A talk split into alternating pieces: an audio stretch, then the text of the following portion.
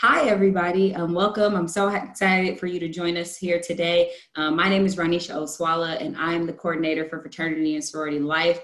And uh, today I have two awesome guests with me. Um, I have Rudy Barbie and I have Fred Jackson, and I'm going to give them a chance to introduce themselves. So, Rudy, go ahead and introduce yourself. Well, greetings to all of you, the alumni. Uh, Rudy Barbie with the class area of the 72 to about 77. I arrived at Locke from Locke High School in Los Angeles to Cal Poly in September of 72 and was able to be uh, introduced full fledged into the quarter system, which was a bit different. I think one of my biggest mistakes is I missed orientation and the and the stay over at the dorms. But um, I went from Burger King and track to Aliso Village, seven o'clock chemistry and seven o'clock calculus classes with five o'clock p.m. labs, and that was a big difference from what I had been doing in Los Angeles. Uh, and I'll I'll share other things that I've done during my school um, environment, which was was very exciting, by the way. Awesome. Fred. Thank you so much, Fred. Go ahead. Yeah, well, thank you, Ronisha, for having us. I'm Fred Jackson, originally from Compton, and came to Cal Poly um, and graduated in 1995 with a major in urban and regional planning. I did a number of things while I was on campus. I was involved in BSU, Black Student Union, um, American Student Planning Association. I sat on the dorm council. I also was on the Greek Council, both the, the National Panhellenic, because I'm a member, a proud member of Alpha Phi Alpha Fraternity Incorporated, initiated into Iota Psi chapter there at Cal Poly on uh, March 4th, 1989 and so yeah I, I served as president of the fraternity chapter uh, iota psi while i was there and have several several several fond memories while i was there. And so you know, i appreciate the opportunity to be with you tonight Awesome. Thank you so much for sharing both of you. Um, I know that I am I am privileged to be here with both of you because there is just so much history um, just with Cal Poly Pomona, but also fraternity sorority life, which is my space that I occupy, and just with Alpha Phi Alpha and the Iota Psi chapter specifically. So I know, uh, Rudy, you kind of gave a shorter intro because I know you have so much more that you can uh, share with us, but I, I want you to be able to kind of talk through what your experiences were like on campus and, and what kind of led you to kind of the, your beginnings, your legacy that I was kind of talking about. So you can go ahead and share. But I'll, I'll go to the beginning. Cal Poly had recruited a number of black students from high schools all over California and the nation and they had been doing that for some years in the late 60s, early 70s. Marguerite Archie Hudson, or Miss Archie as I knew her, was my college counselor. She later became um, president of Talladega College, but she also was in the assembly as well. Had introduced me to Cal Poly. I quite honestly, I guess we can cut this. I wasn't going to college. I was going to open up a couple of Burger Kings and do some stuff. But I, anyway, I ended up ended up at Aliso on the on the campus already was I guess the waning days of the initial BSU movement. So it was a well-oiled machine. Steve Quincy, Sterling Barnes, they're now deceased, unfortunately were among the, the, the cadre of black students at various levels of academic uh, accomplishment already on the campus. Then there became this unit of this campus center called BCU, Black Council for Unity. And that was a type of an umbrella organization under which other organizations could function. There was always this feeling of being a stepchild, of being exec- exiled by the organized fraternities and sororities, as well as other organizations that want to be recognized on the campus. And I'll be quick. There were two subparagraphs within the state statute for Cal Poly that prohibited national social organizations from being recognized on the campus. Couldn't even apply. And the language actually said that. The rationale simply was that the university did not want to be in a situation where they were in conflict with their rules of the campus vis-a-vis the rules of a national organization. Several of the Divine Nine existed on the campus as individual affiliates of, say, an LA chapter of their respective organizations, the Deltas, Sigmas, Alphas, and Kappas. I don't believe there's, I don't believe there were other, I may be wrong about the other, but there, there were maybe one of the four sororities on campus at the time. On the campus in its administration were several men of Alpha. Dr. Bell, Vice President of Administration Student Affairs, mm-hmm. highest ranking black person on the campus. And also, you should know, he was very responsible for the black educator being in the Pomona Valley. So many teachers in the Pomona Unified School District or the Pomona Valley Education Districts were recruited by him directly or indirectly. And at his funeral, it became um, cer- uh, ceremony. Folks spoke to that effect. But I just wanted folks to know that Bert Hammond had his involvement in urban in urban planning, as did uh, a brother Robert. And there was a Charles Lewis, who was an architect out of USC, and his wife Janice, who was the one of the head police of uh, Montecito, I believe. She was head of that. So on the campus, there was this cadre of different uh, African Americans on the campus in various levels. Several of the fraternities, primarily the Kappas and the Alphas, got together with Dr. Bell and addressed this issue of recognition. And Dr. Bell asked that we prepare a paper for Dr. Kramer, President Kramer, and he would then proceed with addressing the issue of applying for recognition on the campus. So a paper was developed, it was presented, and ultimately on December 1975, the statutes were stricken and it opened the door for national organizations to apply for recognition onto the campus. That's the Divine Nine and all the other folks.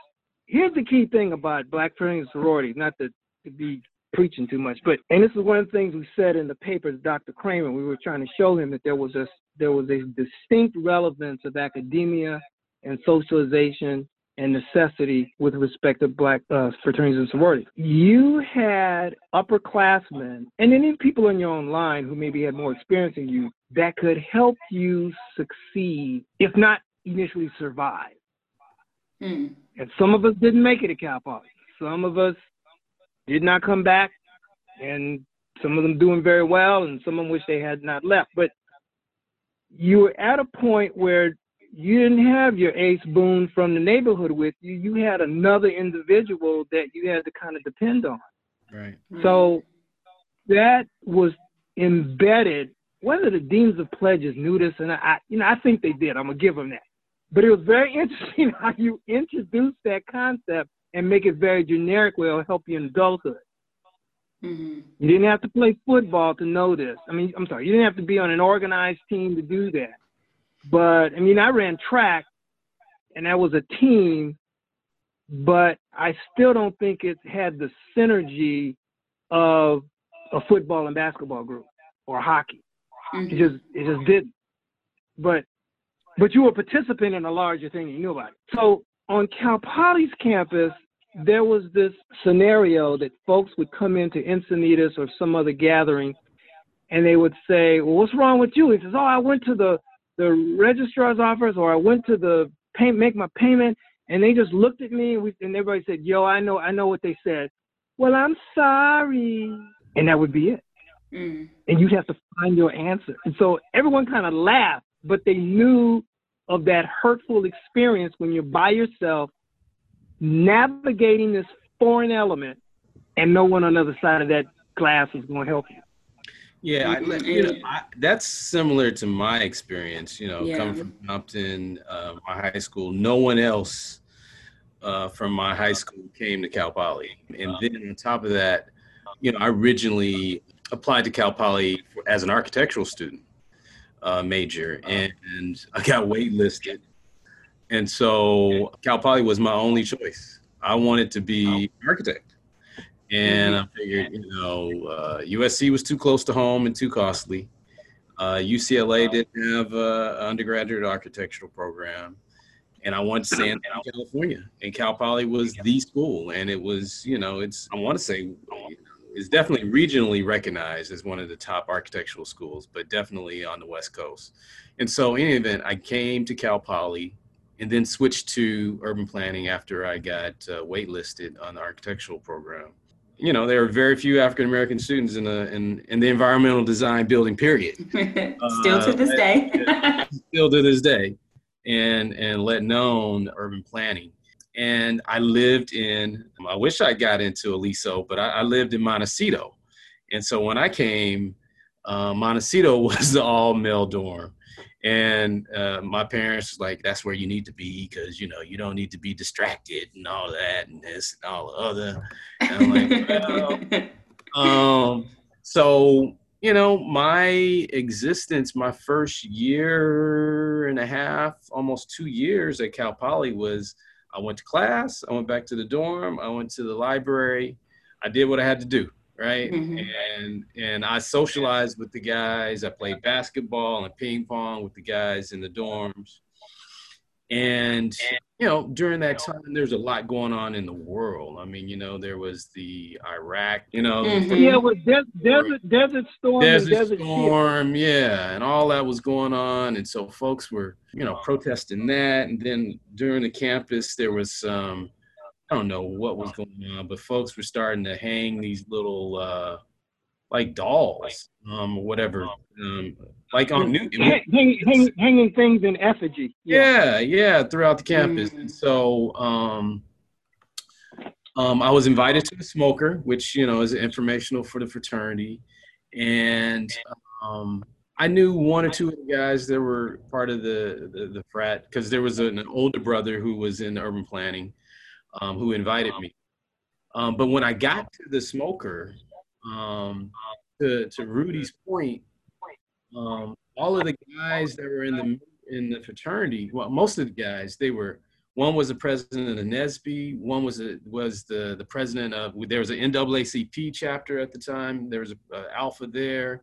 There was the um, the treasurer and the secretary of BSU was an Alpha all of the leadership positions of the black student organizations had alphas on them. Um, and, and so they talked about that. Then they also talked about their involvement going into Pomona Unified and running up, going to Ganesha and doing different things on the campuses in Pomona, which is mm-hmm. scary. Um, even for someone from Compton. Uh, uh, well, you, you take me back. I can tell you when it all and, started. Good. And so, you know, it was really, um, I'm like, you know what? I can see myself and identify myself with these guys, right? They're leaders.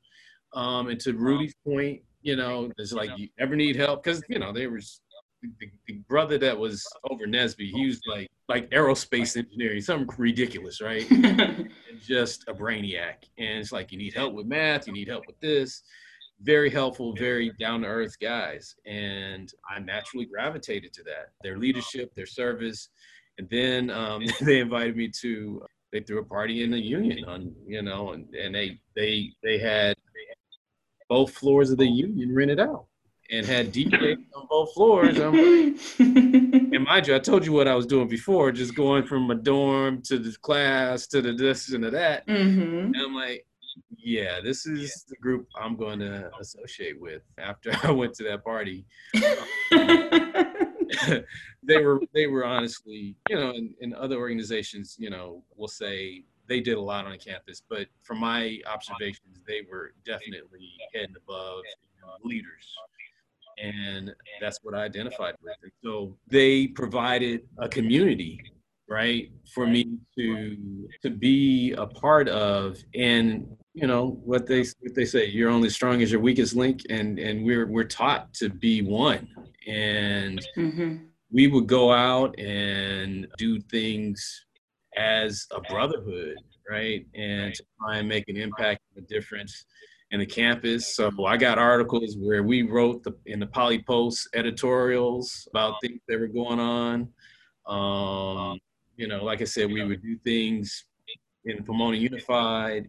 So brothers are very active, and I I owe I think where I am today to a lot of that that brotherhood, a lot of that training that I got in terms of how to present myself, how to talk, breaking out of my little shell, you know, because uh, mm-hmm. socializing and just being well rounded, right? And I think that's what I decided. And and as a result, you know, I was always active in the dorm on the student council. I mean, on the on the dorm council and different things. But I became even more involved because uh, you know, fraternity Alpha gave me that outlet and that confidence and the support right? Mm-hmm. That support system and that brotherhood. So, yeah. you know, everything Rudy said, I concur. I mean, he, he was a little different era than me, uh, but uh, it still, you know, transcended, you know, time and right. it connected me to a broader community also on campus, you know, because. Yeah. You know the other Divine Nine, the other students, the African students on campus, because mm. yeah, you know sometimes, like particularly then, in the in the late 80s early 90s you know uh, yeah there was like, differences huh yeah, like like they looked at them like they were you know yeah some other immigrant uh-huh right right and, and versus well and, going and, through the and, same and they and they looked at you uh, well, I ain't going all there but you know, no, well, you, you, open up that horse stable, they I'm not going, uh, you know, I'm not going to the stables. You know, I'm not going to the stables. But yeah, but it was it would, but it did connect you to a broader right. diaspora, right?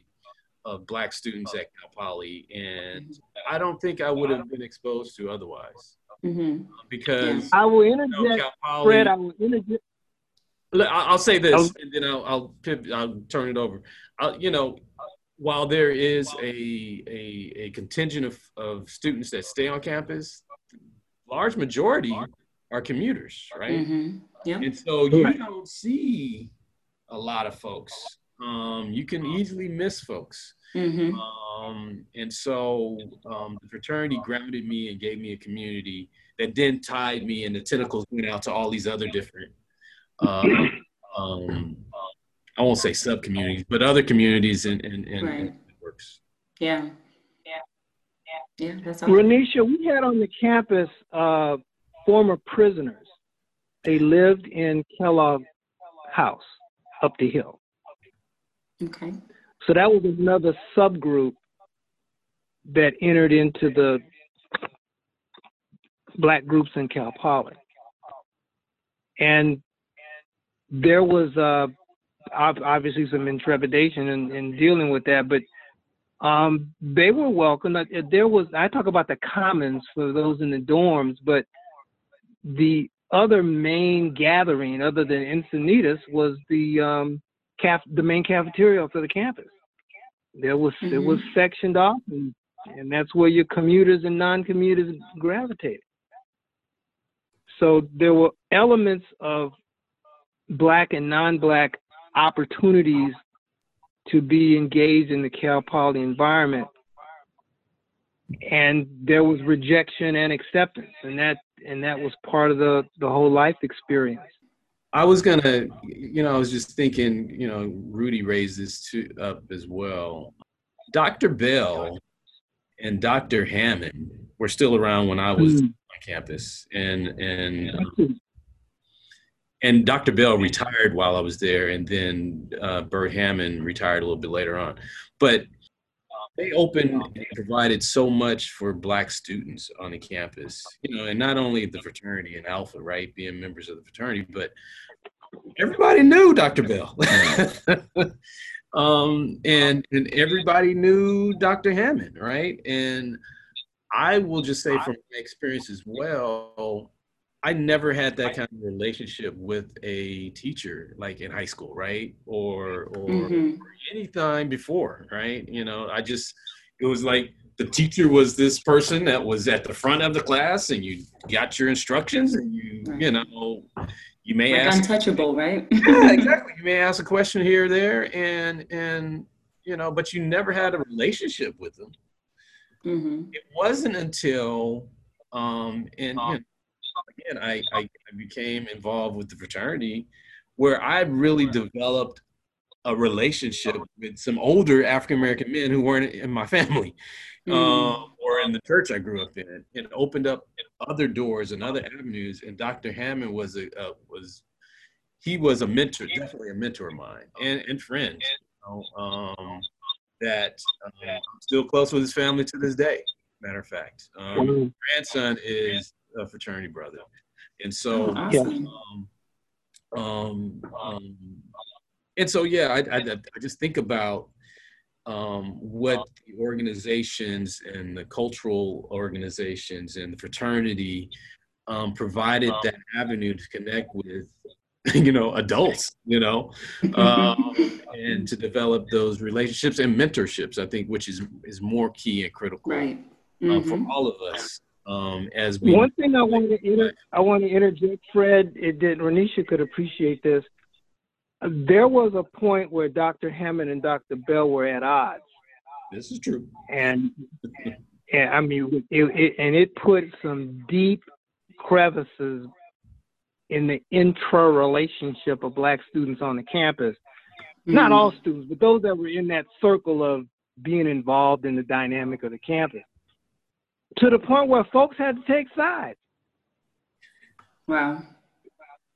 It was short lived fortunately, But it just goes to show you in in complementing what Fred just mentioned about the relationship that an elder person has over a young person at the college age. And I think it was other adults that helped smooth that over or it wasn't just one issue. I know it was more than one, but you have people in authority that have responsibilities and you have people in authority that have other vision and sometimes they don't align.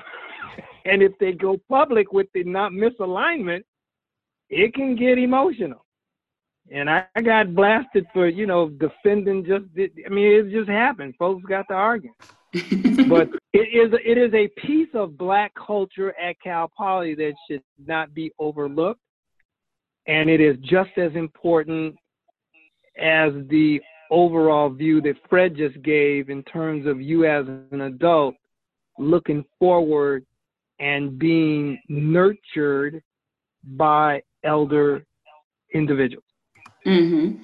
So let me ask this while we're even talking about um, Dr. Bell and Dr. Hammond. So I know that they played just such a huge, or well, at least Dr. Bell played such a huge role in in moving the the organization forward and opportunities for Black students. So now, if we kind of think about you know we're already talking about the black student experience but talking about the cultural centers like being able to bring them together right? So the cultural centers especially the, the african american student center came around in 1995 fred i know you said you were on your way out that oh, year yeah. but but they were both they were there you know during that time. So how did you see kind of like them their roles playing out during that time of like trying to establish or continue to bring together um, not only just black students either but maybe students of other populations as well? And kind of what was your perspective i guess of what was happening on the campus? Either one of you can answer. I came up with eight kind of line items on the legacy of a cultural center if it would help. That it's um, a venue for reflection. It bridges generational knowledge. It's the relay of truth because that's where it's shared. It's where myths and facts converge. They're not only artifacts, but a place for the griots. So you not only have the verbal um, appreciation, but you would have physical aspects either in a digital form or what have you. There's an appreciation of one's past and foundation goes into like Maslow's hierarchy of needs of belonging. And you and you and there's a validation of you count and a validation of sustainable expectation. Those are kind of, I thought, generic pieces of legacy for a cultural center. And then when you place that into this new environment called the university, and a person that's never been in that kind of a bubble before, there there need there's a sense of loneliness, of challenge and intrepidation. And once there's a connection, whether that be with an ethnocentric group or whether that be with an academic oriented group, that sense of belonging, i.e., going back to Maslow's hierarchy of needs, um, one can ensure their success and self confidence because the college environment can be a bit unforgiving. yeah, um, I'm, I'm trying to recall. Um, you know, definitely Dr. Bell, and I definitely more so Dr. Bell than Dr. Hammond. They were still heavily involved in trying to recruit African American students to the campus, right? And reaching out into Pomona Unified, reaching back out into South LA at that time. You know, it wasn't uh, South Central. South Central. South LA. You know, and so I think from from that perspective, they were still heavily involved. And I know they were kind of that um, the sounding board, you know, for students to go to mm-hmm. To flesh out your arguments, if you will right? Mm-hmm. Before you try to make them to a larger a larger case, right, um, for support. And I and and and I'm pretty certain. I don't know this the fact, but I'm pretty certain behind the scenes they were moving all kinds of having all kinds of late night talks with different folks um, to support you know the cultural centers that were coming on campus, right? Um, the, the, the, development of those. And, mm-hmm. and and properly resourcing them, right? Because that's another piece. It's it's one thing to build a building and then put a title right. on, right? But it, it's right. really about the resourcing and the support that those centers provide. Back to what Rudy was talking about at the opening, right? Those eight elements, which I can't run down, Rudy, as good as you did, uh-huh. but.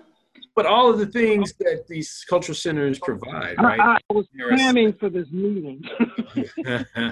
but you know, but it, it provides you know a, a, foundation, a centering community. It provides um, yeah support, and network, which I think that's what honestly Dr. Bell and Dr. Uh, Hammond were before the buildings, right? They were the mm. culture. Yeah, that is true. There was an urban, there was an urban institute that Bert Hammond had, and that was more engaged in the practical functionality of school to the community. And then Dr. Bell had the that had the traditional overarching uh, parochial, I guess you could say, relationship of the university to the city. But Dr. Bell had another element that was in his heart. He went and searched and grabbed folks. Mm. Mm-hmm. So you had all that. I don't want to put any of them in any one particular uh, uh, silo, sure. but um, they they dealt with the hierarchy and the folk in the hood differently. Yeah. But they dealt with, it. and mm-hmm. and you needed that type of agility with within the black community, and with those two black men in an environment like Cal Poly. Not casting aspersions on Cal Poly, but it, mm-hmm. it wasn't the mm-hmm. most welcoming environment sometimes. I mean, you got to Darwinistically survive. But I don't know if Rudy, you heard about Cal Poly or knew about Cal Poly before you came. Mm. I did not. Right, I, me either. You know, the interesting thing growing up, we would always go to the Pomona Fair. Mm. and I knew what Pomona was but I never heard of Cal Poly Pomona hmm. until I started looking at colleges. And so um, that speaks to actually it, it, it, it reaffirms the importance of the cultural centers, right? Mm-hmm. Because when you aren't even thought of to be recruited, Right. you're Yeah. not thought of to be, um, and and then when you get there, you know, you make, you know, maybe there's a, a thousand or two students, right? Mm-hmm. as I mentioned earlier, if you're on campus, living on campus, there's a small segment there, but the majority of folks are commuters.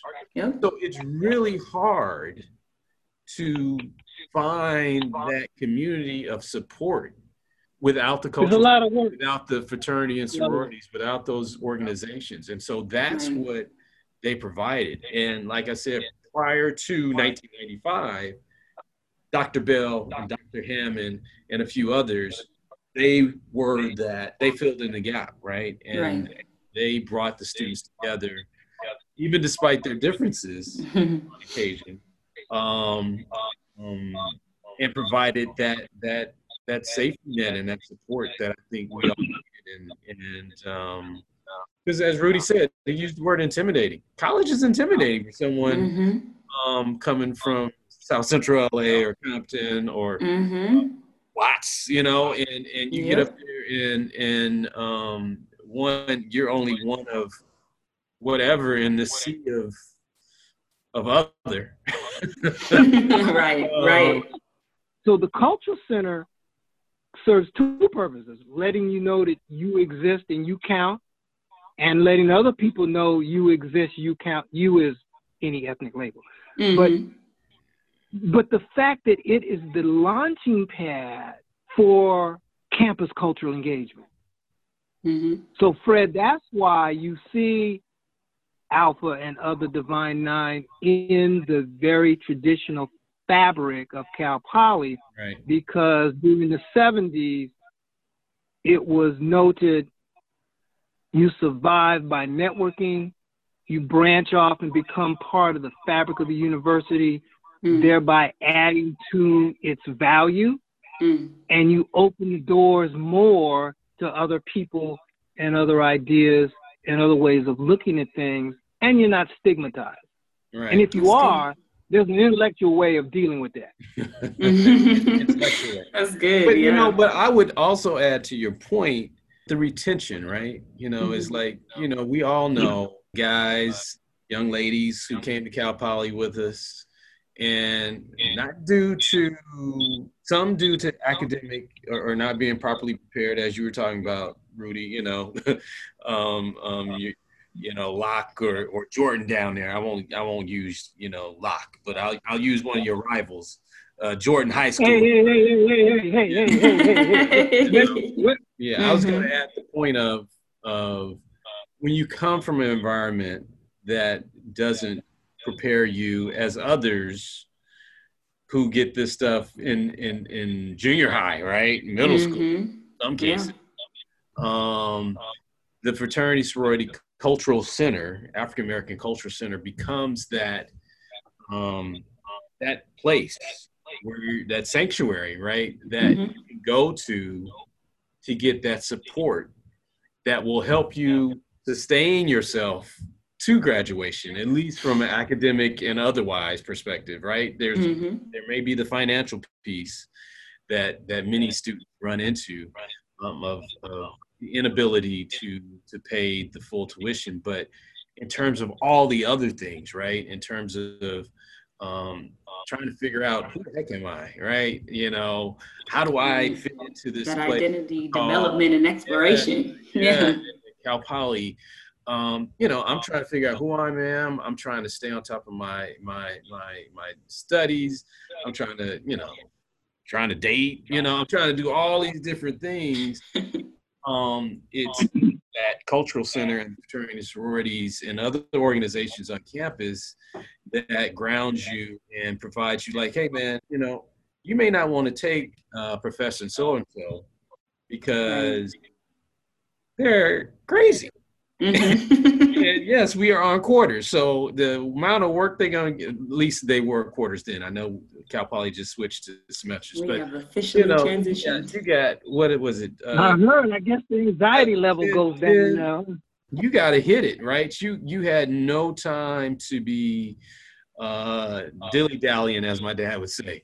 You know, you got to hit it. And so um, the cultural centers again provided that that that support. Take this, take that.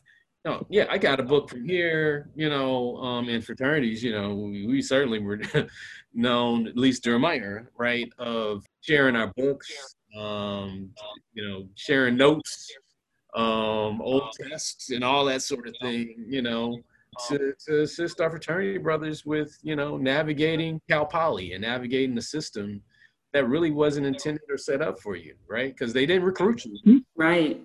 What's interesting is Fred just epitomized one individual named Corliss Bennett. And she did exactly what he's talking about almost single handedly. I know she had a staff at USC. And I think she left and went to Humboldt. But she epitomized the cultural center, what it needs to be an opportunity to just be, to ask those questions that you don't want the public to know. and you don't want to have to get a psychiatrist you know, you don't want to have to talk to, to the aunt or grandmama in LA and wait till the weekend, but you could actually talk to a person who, who has seen it. And, and, uh, I mean, if there's professional help noted, they'll refer you. But the point is, you got somebody that can just kind of say, hey, take a minute, take a breath, and then launch back out there. And the cultural center really can serve as that beacon for survival and support. Mm-hmm.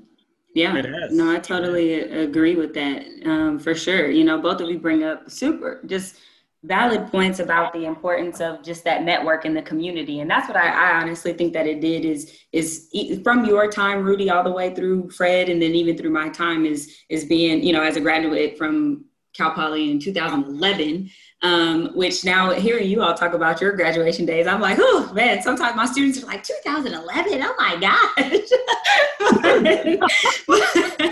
but, you know, it really does. It, it the all of those things kind of compounding on top of each other just continues to build that foundation, that community. All right. Well, I thank y'all so much for the conversation. Uh, we'll have to do it again at some point. And uh, we'll have a, a, good night. And uh, like I said, I really do appreciate it.